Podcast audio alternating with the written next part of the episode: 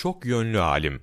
İbnü'l-Benna el-Merrakuşi, 28 Aralık 1256 tarihinde Merakeş'te doğdu. Ailesi Gırnata kökenlidir.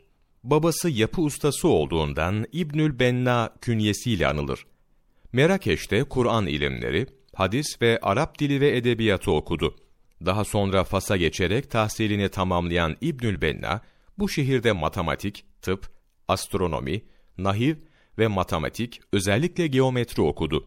Öğrenimini bitirdikten sonra ders vermeye başlayan İbnü'l-Benna, 31 Temmuz 1321 tarihinde ölünceye kadar Merakeş'te öğretimle uğraşmıştır. Telif ve tedris üslubu öğrencileri tarafından yaygınlaştırılan İbnü'l-Benna'nın eserlerine, ders kitabı olarak okutuldukları için çok sayıda şerh yazılmıştır. İbnü'l-Benna'nın üslubundaki en belirgin özellik basitleştirme ve gereksiz tekrarlardan kaçınma şeklinde özetlenebilir.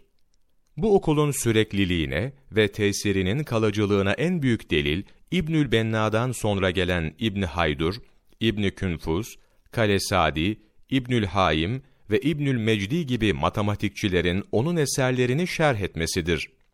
İbnü'l-Benna'nın hesap ilmine yaklaşımında göze çarpan en önemli özellik, rasyonel sayılar konusunda Doğu İslam matematiğine göre ileri bir seviye göstermesidir. Diğer bir önemli hususta, irrasyonel sayıların yaklaşık karekökünün tespitinde kaydettiği başarıdır.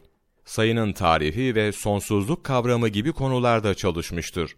Sayılar teorisinde ise İbnü'l-Benna, kombinatör analiz konusunda çalışmalar ortaya koymuş, ayrıca bu çalışmalarını salt sözel ifadeyle bırakmayıp, matematik formülasyon şekline de getirmiştir. Bu formülasyonda daha sonra, Pascal Üçgeni adıyla anılacak olan el-Müsellesül Hisabi'yi kullandığı görülür.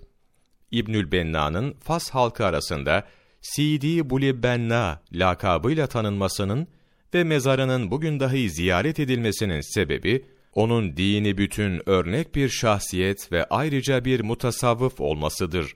Türk Diyanet Vakfı İslam Ansiklopedisi, Cilt 20, sayfa 530-532, 23 Aralık Mevlana takvimi.